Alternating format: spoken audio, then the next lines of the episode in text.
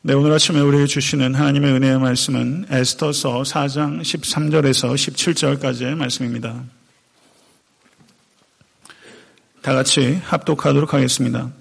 모르드게가 그를 시켜 에스더에게 회답하되 너는 왕궁에 있으니 모든 유다인 중에 홀로 목숨을 건지리라 생각하지 말라.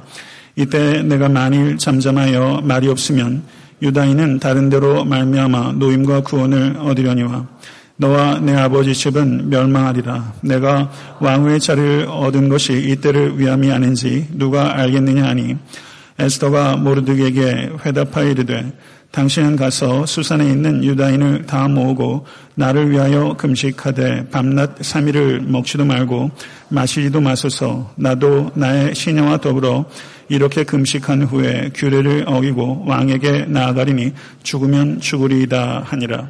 모르드게가 가서 에스더가 명령한 대로 다 행하니라. 아멘. 하나님의 말씀입니다. 아, 우리 저분 돌아보시면서 인사하실 때 말씀으로 행복하시기 바랍니다. 좀 이렇게 인사하시죠. 말씀으로 행복하시기 바랍니다. 네, 말씀으로 변화되십시오라는 인사는 참 많이 하는데요. 너무 듣다 보니까 좀 피곤한 것 같아서요. 말씀으로 행복한 이 시간 되면 참 좋겠고 저도 목회자가 설교하는 게 항상 씨름인데요. 맨날 씨름이라고 그러니까 저도 좀 피곤한 것 같아요. 저도 말씀 전하면서 행복했으면 좋겠습니다. 오늘 이 시간 다 평소보다 설교 시간이 아마 대폭 줄을 겁니다. 행복하시죠? 제가 15분 정도는 줄이도록 그렇게 하겠습니다. 예. 아멘. 네. 아멘대로 될는지 모르겠네요. 네. 그리스도인들이 자주 사용하는 단어들이 그 있는데요. 그 중에서 어, 가장 많이 오해받고 그리고 오용되는 단어가 있는데 저는 하나님의 뜻이라는 개념이 가장 그렇다고 생각합니다. 네, 성도 여러분 제가 두 가지 질문을 드리겠습니다. 하나님께서 여러분들 개개인을 향한 계획을 가지고 계시다고 믿으십니까? 아, 저도 그렇게 믿습니다. 네, 그렇다면 두 번째 질문을 드리겠습니다. 하나님께서 우리 개개인들을 향한 계획을 우리가 미리 알기를 기대하신다고 생각하십니까? 한번 생각해 보십시오. 우리 개개인을 향한 계획을 하나님께서 갖고 계신데 그 계획을 우리가 미리 알기를 하나님께서 기대하시는가? 먼저 대답을 드리면 그렇지 않다는 것입니다. 이 말씀 하나님께서 우리가 결정을 하는데 관심이 없으시거나 돕지 않는다는 뜻이 아닙니다. 하나님의 뜻을 찾는 것을 많은 그리스도인들이 미로 찾기로 오해하는 경향이 있는 것 같습니다. 미로 찾기는 우리 어렸을 때 이렇게 해봐서 알지만 단 하나의 출구가 있고 나머지 길은 다 막다른 길입니다.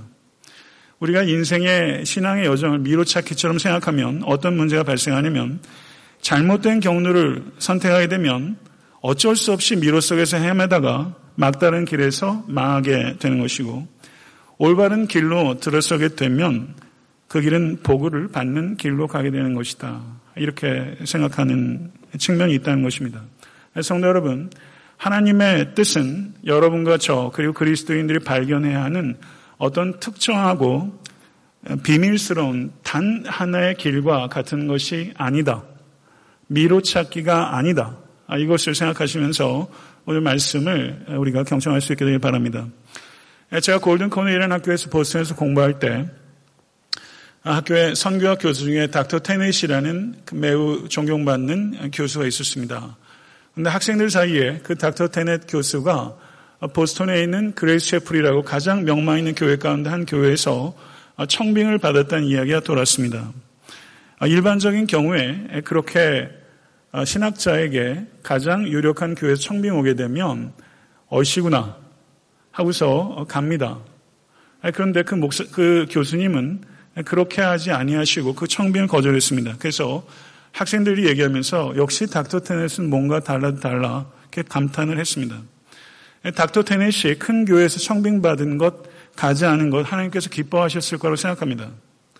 그런데 조금만 생각을 더 해보게 되면 만약에 닥터 테넷이 그 청빙을 받아서 그 교회에 갔으면 그건 역시 하나님께서 기뻐하셨을 것이라 생각합니다. 왜냐하면 하나님의 뜻을 찾는 것이 미로 찾기처럼 외통수의 길을 찾는 것이 아니기 때문입니다. 여러분과 저에게 하나의 경향이 있는데 우리는 어디에 가느냐 하는 것에 대해서 굉장히 관심을 갖습니다. 그래서 영전한다 이런 표현 많이 씁니다. 그래서 어디로 가느냐에 대해서 굉장히 지대한 관심을 쓰고 있는데 성경의 하나님은 우리가 어디로 가느냐 하는 것이 아니라 우리가 누구냐, 우리가 누가 되어가고 있느냐 하는 것에 대해서 훨씬 관심을 갖고 계신 것을 우리가 기억하게 됩니다. 성도 여러분, 자기의 결정을 변호하기 위해서 그리고 자기 책임을 회피하기 위해서 그리고 자기 주장을 관철시키기 위해서 하나님의 뜻을 오용하는 일들이 매우 빈번하게 있습니다. 언제 그런 일들이 많이 있냐면요. 이성교제할 때 많이 그렇습니다. 오늘 특별히 청년들 예배 같이 드리는데요. 제가 예전에 노총각으로 저희 학교에 유명한 사람이 셋이 있었는데 제가 그 중에 한 명이었습니다. 다른 노총각 전우사님이 저녁에 같이 말씀을 나눌 때 그러더라고요. 제가 기도를 마치자마자 아, 그 자매로부터 전화가 오게 되면 하나님께서 그 자매를 나에게 아내로 주신다는 뜻으로 저는 받아들이겠다고 기도했습니다. 그런데 문제가 복잡해졌어요. 그 기도가 끝나자마자 정말 전화가 온 거예요. 그 전화가 안 왔어야 되는데. 그래서 얼마 있다 그 전도사님이 그 자매를 찾아가서 청혼을 하고 그리고 덧붙이기를 자매님 하나님의 뜻입니다. 그 자매가 그 청혼 받아들였겠습니까? 안 받아들였습니다. 그 전도사님 다른 자매랑 결혼했는데 저한테 청첩장 안 주더라고요. 반대의 경우도 있을 수 있습니다. 형제님과 만나는 것은 하나님의 뜻이 아닌 것 같습니다. 이렇게 말하면서 헤어지는 경우들이 있어요. 혹시 그런 경험 하신 적 없으십니까? 헤어지는 것도 속상한데 이런 얘기 들으면 참 고약합니다. 사람에게 거절 당하는 것도 썩 유쾌한 일 아닌데 하나님의 뜻이 아니라니 라고 얘기하면서 이중적으로 고통을 주는 일들이 있습니다. 제가 한 번은 유학 생활 중에 유학생들은 거의 다 이제 박사과정 들어가는 게 초미의 관심사입니다. 그래서 한 전도사님이 같이 식사하는 자리에서 이런 얘기를 했어요. 어저께 꿈을 꿨다는 겁니다. 근데 자기가 apply한 여러 학교가 있는데 그 학교가 그 꿈에 나타나서 하나님께서 자기에게 계시를 주셨다는 거예요. 그래서 그 학교에 자기가 갈 거라고 그러더라고요. 그래서 같이 밥을 먹는 다른 전도사님 목사님이 한마디도 못 하더라고요. 그때 그 꿈을 꾼 전사님이 밥을 샀던 것 같아요. 그래서 제가 참을 수가 있어야죠. 전사님, 실력대로 가실 거예요. 그렇게 말씀드렸어요. 꿈대로 갔을까요? 실력대로 갔을까요? 아, 실력대로 갔습니다. 저하고 관계 안 깨졌습니다. 아직도 연락하고 있어요. 한국의 구약학자로 지금 뭐 활동 왕성하게 하고 있는데요. 또 하나 에피소드를 말씀드리면 제 기숙사에서 그 같이 공부했던 목사님이 이런 얘기를 하는 거예요. 여러분과 같이 얘기를 하고 있는데 목사님 하나님께서 제게 이렇게 말씀하셨어요. 그러면서 쭉 뭘 얘기를 하더라고요. 제가 중간에 말을 끊고서 목사님 하나님께서 그렇게 말씀하셨어요? 그러면 목사님 귀에다 대고 그렇게 얘기하셨다는 거예요? 제게는 그렇게 이해되는데 그런 뜻이에요? 아니면 목사님께서 그렇게 느끼셨다는 거예요? 어느 쪽에 그랬더니 머리를 극적극적하면서 사실 하나님께서 제게 직접 이야기하신 건 아니고 제가 그렇게 느꼈습니다. 이렇게 얘기를 하시더라고요. 그래서 제가 참을 수가 있어야죠. 목사님, 앞으로는 그렇게 표현 안 하시는 게 좋을 것 같습니다. 성도님들이 오해하실 수 있을 것 같아요. 제가 이렇게 말씀드렸어요. 아, 이분하고 아직 사이 좋습니다. 그 목사님처럼 종종 하나님께서 이렇게 말씀하셨어요. 하나님께서 이렇게 인도하셨어요. 그렇게 이야기를 해요. 저도 그렇게 은연 중에 이야기하는 경우 뭐 왕왕 있었다고 생각합니다. 일종의 신앙인들의 언어 습관일 수도 있고 그리고 듣는 쪽에서 알아서 또 새겨 들어요. 그런데 그렇게 이야기를 했을 때 생기는 문제들이 있다. 어떤 문제가 있느냐? 하나님께서 이렇게 말씀하셨다라고 말하면 그것에 대해서 조언하기가 너무 어려워요. 그리고 비판하기는 너무 어려워요. 자유롭게 소통하기가 매우 어렵습니다. 그래서 그렇게 하나님께서 우리의 귀에, 귀에다 대고 정확하게 보이스로 말씀하실 수 있다는 것을 믿지만 그런 경우가 아니라면 우리는 말을 할 때 하나님께서 그렇게 말씀하셨어요. 라고 말하기보다는 하나님께서 제 마음에 그런 감동을 주셨어요. 하나님께서 기도를 해보니까 이렇게 인도하시는 것으로 저는 느꼈어요. 이렇게 말하는 것이 오히려 확정적으로 이야기하는 사람보다 오히려 하나님을 더 겸손하게 의존하는 사람일 수 있고 그렇게 이야기를 할 때 주변에 있는 많은 믿음의 형제 자매들이 오히려 자기네 생각들을 자유롭게 이야기하고 소통할 수 있고 더 성장하고 발전할 수 있는 계기가 될 수 있다. 이 부분을 우리는 생각해야 합니다. 성도 여러분, 저는 말씀을 믿는 사람입니다. 그리고 기적을 믿는 사람입니다. 하나님께서 지금도 주권적으로 그러나 예외적으로 기적을 행하시고 그리고 직접 말씀하실 수 있다고 생각합니다. 그런 경험이 있으신 분이 이 자리에도 있다고 생각합니다. 그러나 분명한 것은 그렇게 하나님께서 우리에게 들을 수 있는 말로 직접 계시하는 것은 일반적인 사건이라고 생각해서는 안 되고 다른 사람들도 다 경험해야 되는 것이라고 이야기하는 것은 정당하지 않다는 것입니다. 성도 여러분, 직접 음성을 하나님께서 들려주신다고 해도 그것이 갖고 있는 권위는 성경에 있는 확실한 하나님의 말씀보다 더 권위 있지 않습니다. 사랑하는 성도 여러분, 성경의 말씀을 통해서 하나님의 분명한 음성을 들으실 수 있는 여러분과 제가 될 수 있게 되기를 간절히 바랍니다.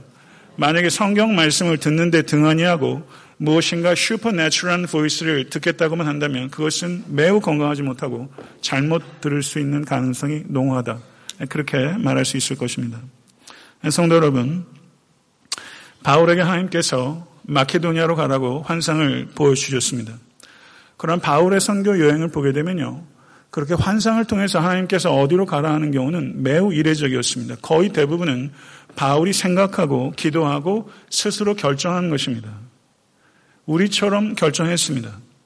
주의 사자가 사도행전 8장의 빌립에게 나타나서 남쪽으로 향하여 가사로 내려가라 했을 때 마차를 타고 가는 이디오피아 내시를 얼마나 기가 막히게 만납니까? 그런 타이밍이 어떻게 있을 수 있어요? 그렇지만 성도 여러분, 그거 역시 예외적인 경우입니다. 사도 바울이 사도행전 10장을 보게 되면 하늘이 열리고 거기에서 환상이 내려오면서 거기에서 그릇이 내려오는 것을 우리가 봤습니다. 성도 여러분, 사도 베드로가 옥상에 가서 기도할 때 그것을 기대했습니까? 그것을 구했습니까? 그렇지 않습니다. 성경에 나오는 이와 같은 매우 이례적이고 그리고 비범한 방식으로 하나님께서 인도하실 때 어떤 사도도 그것을 위해서 기도하거나 그것을 기대하지 않았습니다. 하나님께서 주권적으로 자유롭게 그리고 기뻐하시는 대로 역사하셨던 것을 기억하실 수 있게 되기를 바랍니다. 그렇다면 여러분과 저도 특별하고 신비한 방식으로 하나님의 인도하심을 기대하는 것은 성경적이지 못합니다. 성도 여러분, 성경을 사랑하고 성경을 읽게 되면 하나님께서 기뻐하시고 그리고 하나님께서 미워하시는 것을 매우 분명하게 알 수 있는 것들이 있습니다. 여러분이 해야 되는 선택 상황들 속에서 하나님께서 기뻐하지 않는 것들을 제외할 수 있습니다. 그러면 나머지 선택들은 많은 경우에 이래도 되고 좋고 저래도 좋은 겁니다. 제가 어저께 점심을 국수를 먹으면 어떻고 어저께 흑염소 먹었거든요. 그래도 국수를 먹어야 된다는 생각이 나서 냉면을 덧붙여 시키긴 했습니다만은 제가 뭘 먹는 게 뭐가 그렇게 중요해요. 이건 먹어도 되고 저건 먹어도 되는 것이죠. 여러분들께서 많은 경우에 이래도 되는 선택, 저래도 되는 선택들 평소에 말씀을 묵상하고 또 기도하고 또 지혜를 구하고 그리고 다른 사람들의 조언을 듣고 자유롭게 선택하시면 되는 것입니다. 그리고 그 일이 되어가는 추이를 보고서 수용하고 수정해야 될 것들 그렇게 해 나가면 되는 것입니다. 이것이 신앙적 상식이에요. 그렇게 하는 것을 하나님께서 기뻐하시고 그것이 성경적 방식이라고 할 수 있습니다. 예, 오늘 본 말씀 에스터서 4장 13절 17절을 보면 4장에 나오는 에스터와 그리고 그녀의 사촌 오빠인 모르드게 사이에 오간 대화가 절정으로 치닫고 있는 장면입니다. 모르드게와 에스터 간의 대화를 통해서 우리는 하나님의 뜻이 도대체 무엇인지 그리고 하나님의 인도하시는 방식이 도대체 무엇인지 그리고 하나님의 뜻대로 사는 성경적 방식이 무엇인지에 대해서 중요한 단서들을 얻을 수 있다고 생각합니다. 유대인 모르드게와 그 페르시아의 아하수에르 왕의 총애를 한 몸에 받고 있었던 하만 사이에 갈등이 있었습니다. 칙령이 내려져서 하만에게 모든 사람이 절하라고 했는데 모르드게가 절을 하지 않았습니다.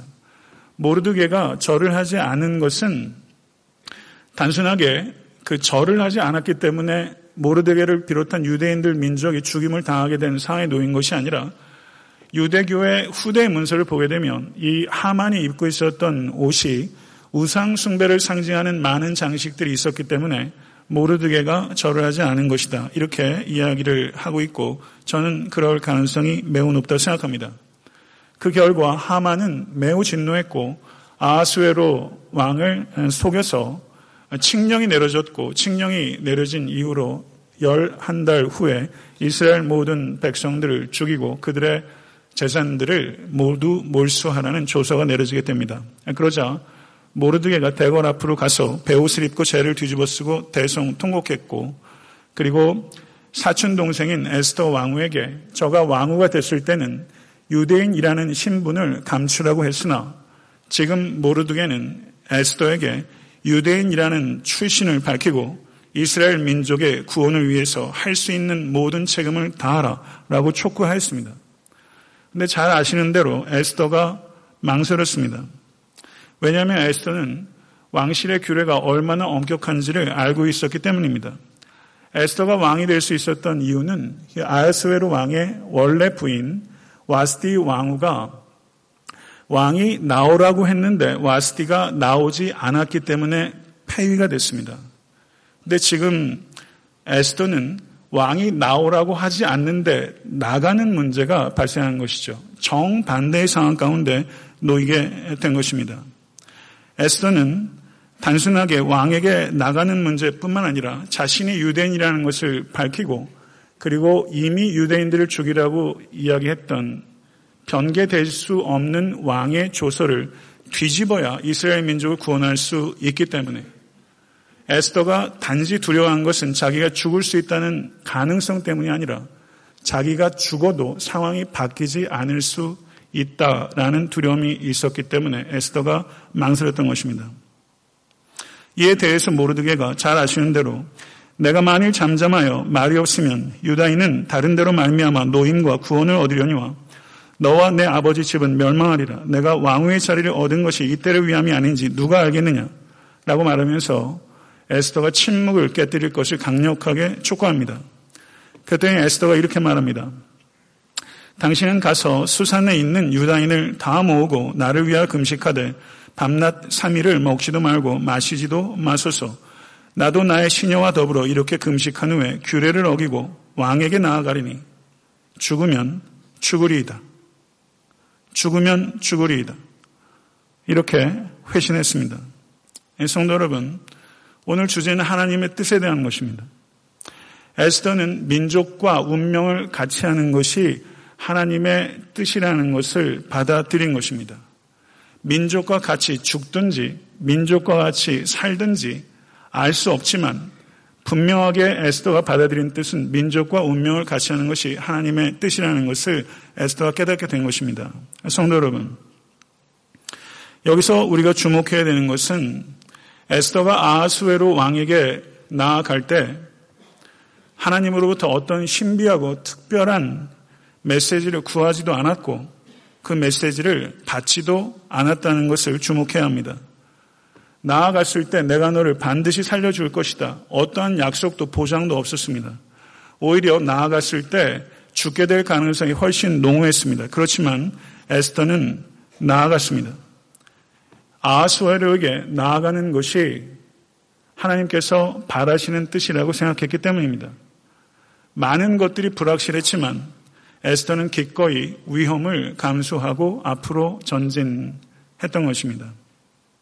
성도 여러분, 여러분과 제가 이 똑같은 상황 속에서 모르드게였거나 아니면 에스더였다면 우리는 어떻게 할 수 있었을까요? 무엇이 하나님의 뜻이라고 우리가 받아들일 수 있었을까요? 이것은 중요한 질문이면서 결코 쉽지 않은 선택이 되었을 것입니다. 성도 여러분, 아주 많은 그리스도인들이 하나님의 뜻이 어떤 신비하고 특별한 방식으로 매우 구체적이고 확실하게 주어지기를 기대합니다. 안 그렇습니까? 매우 특별하고 확실하게 나의 미래에 대해서 하나님께서 핀포인트에서 이야기해 주시기를 기대하는 마음이 있습니다. 그러다 보니까 매우 수동적입니다. 그러나 하나님께서 그렇게 역사하시는 경우가 많이 있던가요? 그렇지 않습니다. 그러다 보니까 하나님께서 매우 구체적으로 확실하게 내 개인의 삶의 문제들에 대해서 하나님의 뜻을 나타낼 때까지 기다리다 보니까 결단과 헌신이 늦춰지고 그리고 회피하게 되고 그리고 영적인 게으름을 편리하게 변명하는 수단이 하나님의 뜻이 되어버리게 된 것입니다. 그리고 오히려 그렇게 영적으로 결정하지 않고 게으른 것을 영적 민감성이라고 착각하는 경향도 있는 것 같습니다. 성도 여러분, 하나님의 뜻을 세 가지로 분류할 수 있습니다. 저를 한번 따라해 보시죠. 하나님의 작정하신 뜻, 하나님의 바라시는 뜻, 하나님의 개인을 향한 뜻, 이것을 기억하십시오. 하나님의 작정하신 뜻, 하나님의 바라시는 뜻, 하나님의 개인을 향한 뜻입니다. 하나님의 작정하신 뜻은 하나님의 예정하신 뜻으로서 궁극적인 결정이고 뒤집히지 않는 결정입니다. 가령 예수 그리스도의 십자가의 사건은 하나님의 작정하신 뜻입니다. 하나님의 바라시는 뜻은 하나님께서 그리스도인들이 살기를 바라는 윤리적인 삶의 방식, 그것이 하나님의 바라시는 뜻입니다. 하나님의 바라시는 뜻은 성도가 무시할 수 있고 그리고 좌절될 수 있는 뜻, 그것이 하나님의 바라시는 뜻입니다. 그 세 번째가 하나님의 개인을 향한 인도의 뜻입니다. 성도 여러분, 정직하게 말하면 우리는 하나님의 작정하신 뜻과 하나님의 바라시는 뜻에 크게 관심이 없습니다. 우리가 알고자 하는 것은 하나님께서 우리에게 가지고 계신 개인을 향한 뜻에 관한 것입니다. 그것도 어디서, 언제, 누구와, 어떻게, 무엇을 육하원칙에 따라 매우 구체적으로 하나님께서 내 개인을 향한 하나님의 뜻을 알려주기를 기대합니다. 성도 여러분, 자 설교 서두에 말씀드렸던 것처럼 다시 한번 중요한 질문을 조금 다른 표현으로 여러분에게 던지겠습니다. 한번 속으로 한번 대답해 보십시오. 과연 우리는 우리가 한 걸음 한 걸음 뗄 때마다 하나님께서 원하시는 뜻을 알 수 있고 그것을 알아야 합니까? 우리가 한 걸음 한 걸음 뗄 때마다 하나님의 뜻하시는 것을 알 수 있고 알아야 하는 것입니까? 하나님의 뜻을 분별하려고 하는 의도는 순수하고 좋은 것입니다. 그런데 하나님의 뜻을 찾으려고 하는 의도가 지나치게 되면 그것은 지혜로운 것이 아니라 어리석은 것이 될 때가 많이 있다는 것입니다. 하나님을 기쁘시게 하기를 원하는 의도가 지나치게 overly spiritualize 되게 되면, 지나치게 영적으로 되게 되면 그것을 오도된 경건, 오도된 경건, 쉽게 말하면 오버하는 것입니다. 지나치게 우리의 선택사항들을 영적으로 적용하게 되는 것을 오도된 경건이라고 할 수 있는 것입니다. 사랑하는 성도 여러분, 하나님께서는 하나님의 뜻을 우리 개개인을 향해서 가지고 계십니다. 그런데 우리는 우리 개개인을 향한 하나님의 뜻을 지나치게 신비하게 하나님의 의도보다 더 중요하게 그리고 하나님의 의도보다 더 개인적으로 만들어 버린 것입니다. 성도 여러분, 하나님의 뜻을 지나치게 신중하게 찾고만 계시다면 혹시 여러분 너무 소심한 것 아닙니까? 결정장애를 이런 말 하더라고요. 무엇인가를 결정하지 못하고 지나치게 순진하게 하나님의 뜻만을 찾고 있는 것이 자기의 개인적인 성향과 성품에 기인할 수 있다는 것 한번 생각해 볼 필요가 있습니다. 저희 부친께서 고등학교 졸업하시고 사범대학을 가셨어요. 평생 교직에 계셨는데요.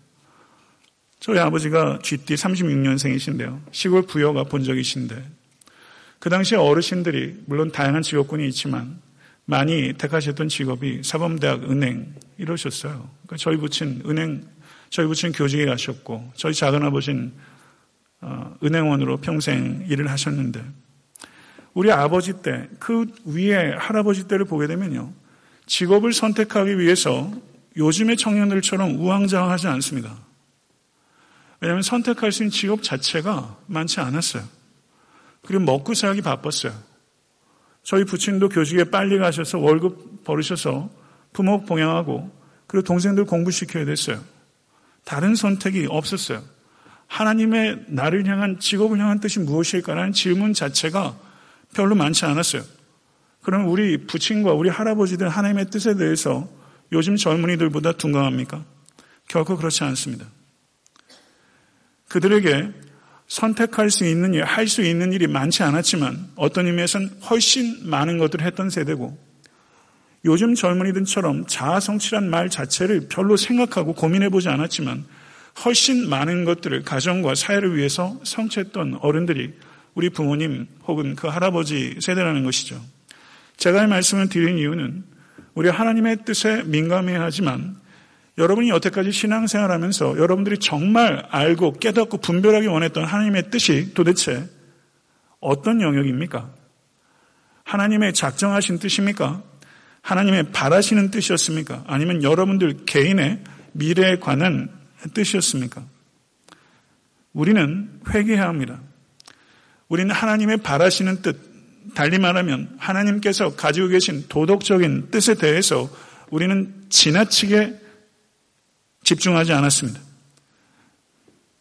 오히려 개인을 향한 인도의 뜻에 지나치게 초점을 맞춰온 것에 대해서 우리는 분명하게 회개해야 합니다. 성도 여러분, 성경을 보게 되면 분명하게 말씀하고 있는 하나님의 뜻이 있습니다.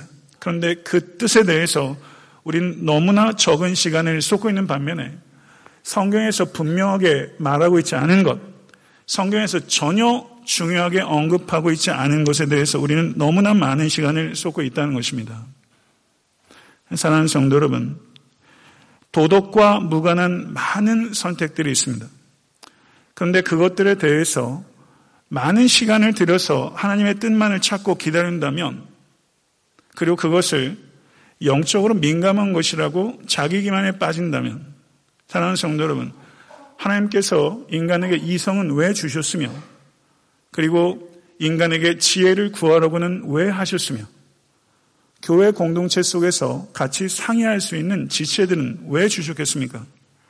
사랑하는 성도 여러분, 한 걸음 한 걸음 걸을 때마다 하나님의 뜻을 알기를 원하고 알 수 있다고 생각하는 것은 의도가 아무리 순수해도 그것은 비현실적이고 그리고 비실용적이고 비성경적입니다. 그렇지 않습니다. 그렇게 지나치게 영적으로 선택사항들을 적용하게 되면 그것은 결국은 자기 자신에게 뭔가 문제가 있다는 그런 자책을 하거나 혹은 하나님께서 그렇게 응답하지 않는 것에 대해서 실망하거나 하나님께 대해서 분노할 수 있는 문제가 발생하는 것입니다. 성도 여러분, 우리가 정말 중요하게 관심을 기울이는 것을 하나님께서 그렇게 관심을 기울이실까? 한국에 사는 것과 미국에 사는 것이 하나님께 그렇게 중요하겠어요? 어떤 직업을 가질 것인가 하는 것 중요하지만 정말 그게 하나님의 관심사라고 생각하세요? 어떤 학교에 가는가 하는 것 중요한 것이죠. 그런데 그게 정말 하나님께 중요한 것입니까? 내가 누구와 결혼할 것인가 하는 문제에 있어서 성도 여러분 중요하죠. 기도해죠. 그런데 하나님한테 그게 그렇게 중요합니까? 여러분, 우리들은 자녀들을 키우면서 이 아이를 의사로 키울까, 변호사로 키울까, 과학자로 키울까, 회사원으로 키울까, 혹시 목사로 키우겠다는 분 계세요? 저하고 꼭 상담하십시오. 어떤 직업을 갖게 할까 하는 것에 대해서 부모가 너무 많은 고민을 해요. 그런데 성도 여러분, 어떤 직업을 택하든 미가서 말씀대로 정의를 행하고 인자를 사랑하며 겸손히 하나님과 함께 행하는 직업인이 되라고 왜 우리는 더 많은 시간을, 더 많은 고민을 하지 않습니까? 제가 청년 때도요, 결혼 문제가 항상 청년들이 화두가 그거예요. 그러면 이상형 리스트를 쫙 써가지고 기도한다는 자매들, 청년들 많이 받고, 저희 집사람도 19년 결혼 기도를 해가지고 리스트가 어마어마했다고 하는데 그 리스트의 95%에 부합하는 인간이 접니다. 자존감이 높을 수밖에 없어요. 95%에 부합한 사람이에요, 제가. 근데 요즘 집사람이 기도를 잘못했다고 느끼는 거 아닌가. 제가 예전에 청년 때 도대체 나는 누구를 만나야 되나. 그러면 봤던 책이 있어요. 이렇게 인형같이 이렇게 동그랗게 돼가지고 이만큼 깨져 있는 떼굴떼굴 굴러가다가 뭘 하나 꼈더니 너무 작고 뭘 하나 꼈더니 너무 크고 제가 44살까지 굴렀잖아요. 이상형 찾다가 이상형을 못 찾으면 나는 혼자 사는 것을 감수하더라도 꼭 맞는 거 찾겠다. 그거 내려놔야 됩니다. 이상적인 배우자를 리스트를 써서 기도하기보다 내가 성경적인 남편이 되기 위해서, 내가 성경적인 아내가 되기 위해서 내가 갖춰야 될 리스트를 쓰고 그거를 위해서 기도하고 그것을 위해서 삶을 이끌어가는 것이 성경적이지. 내가 이상형을 쭉 나열하고 그것을 위해서 기도하고 하나님께서 그렇게 응답하셨다. 다 나쁘다고 얘기할 수 없지만 저는 그 기도는 미숙한 부분이 있다고 생각하는 것입니다. 성도 여러분, 자녀를 키울 때 어느 학교에 가서든지 열심히 공부하고 배우는 것을 즐길 수 있도록 키우는 건 중요하지만 어느 학교를 가서든지 어떤 직장을 가서든지 어디에 살든지 누구와 살든지 정말 중요한 것은 그리스도를 알아가는 삶, 그리스도를 사랑하는 삶, 그리스도를 닮아가는 삶, 그리스도를 증거하는 삶입니다. 이것이 중요한 것입니다. 그리고 이와 같은 일이 이루어지도록 모든 것이 합력해서 선을 이루게 할 것이다. 라고 주님께서 약속하셨습니다. 그러므로 담력으로도 나아갈 수 있는 여러분과 제가 될 수 있게 되기를 간절히 바랍니다. 지나친 수동성 벗으십시오. 그리고 특별하고 비밀스러운 하나님의 뜻을 알려달라고 하나님 앞에 더 조르지 마십시오. 하나님께서 정말 우리에게 기대하는 것은 미로를 찾아내라는 것이 아니라 우리의 매일의 일상에서 거룩한 사랑하는 삶, 섬기는 삶을 살라는 것입니다. 꿈과 환상이나 주관적 느낌이나 혹은 무작정 펴가지고 성경 말씀을 찾는 경우들이 있어요. 저도 예전에 졸다가 성경 말씀 무작정 폈다가 다시는 이렇게 하면 안 되겠구나 느꼈는데요. 주관적으로 무작정 주어지는 말씀, 성경 뽑기 이런 걸 통해서 하나님께서 나에게 무엇인가 이야기한다. 그렇게 생각하시면 안 됩니다. 성도 여러분, 일상의 삶 속에서 성경을 읽고 기도하고 그리고 순종하는 훈련을 기울이고 교회 공동체 내에서 영적인 사람들의 권면과 조언을 들으면 자유롭게 선택하시고 행동하십시오. 말씀을 맺겠습니다. 에서는 아하수에게 나아가는 일이 자기 자신에게 어떠한 결과를 가져다 줄지 알려고도 하지 않았고 알려지지도 않았습니다. 그녀가 알았던 전부는 자기 민족을 구하기 위해서 자기가 나아가는 것을 하나님께서 기뻐하신다는 것이었습니다. 단순히 하나님께 옳은 것이 무엇인가를 판단했고 그 일을 생각하고 저는 위험을 무릅쓰고 전진했던 것입니다. 성도 여러분, 세상이 하도 복잡하니까 우리는 미래를 알고 싶어 합니다.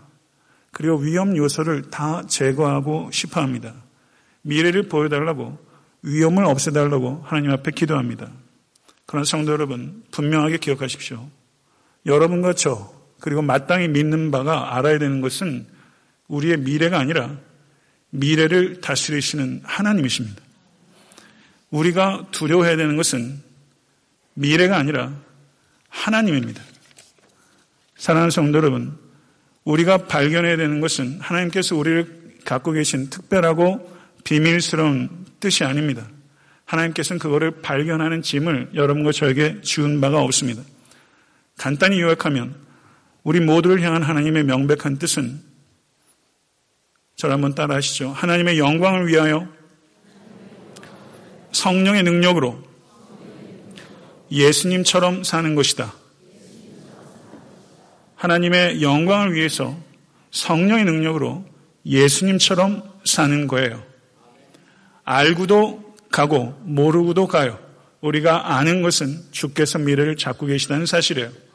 순종하며 나아갈 때 지금은 분명하지 않은 우리 개인을 위한 하나님의 뜻도 분명하게 모습을 드러낼 때가 있을 것이고 여러분의 삶을 통해서 풍성한 열매와 하나님께서 기뻐하시는 영광들이 나타나게 될 줄로 믿습니다. 모쪼록 앞으로 용기를 가지고 자유롭게 선택하시고 기쁨으로 힘차게 살아가실 수 있는 여러분과 제가 될 수 있게 되기를 간절히 축원합니다.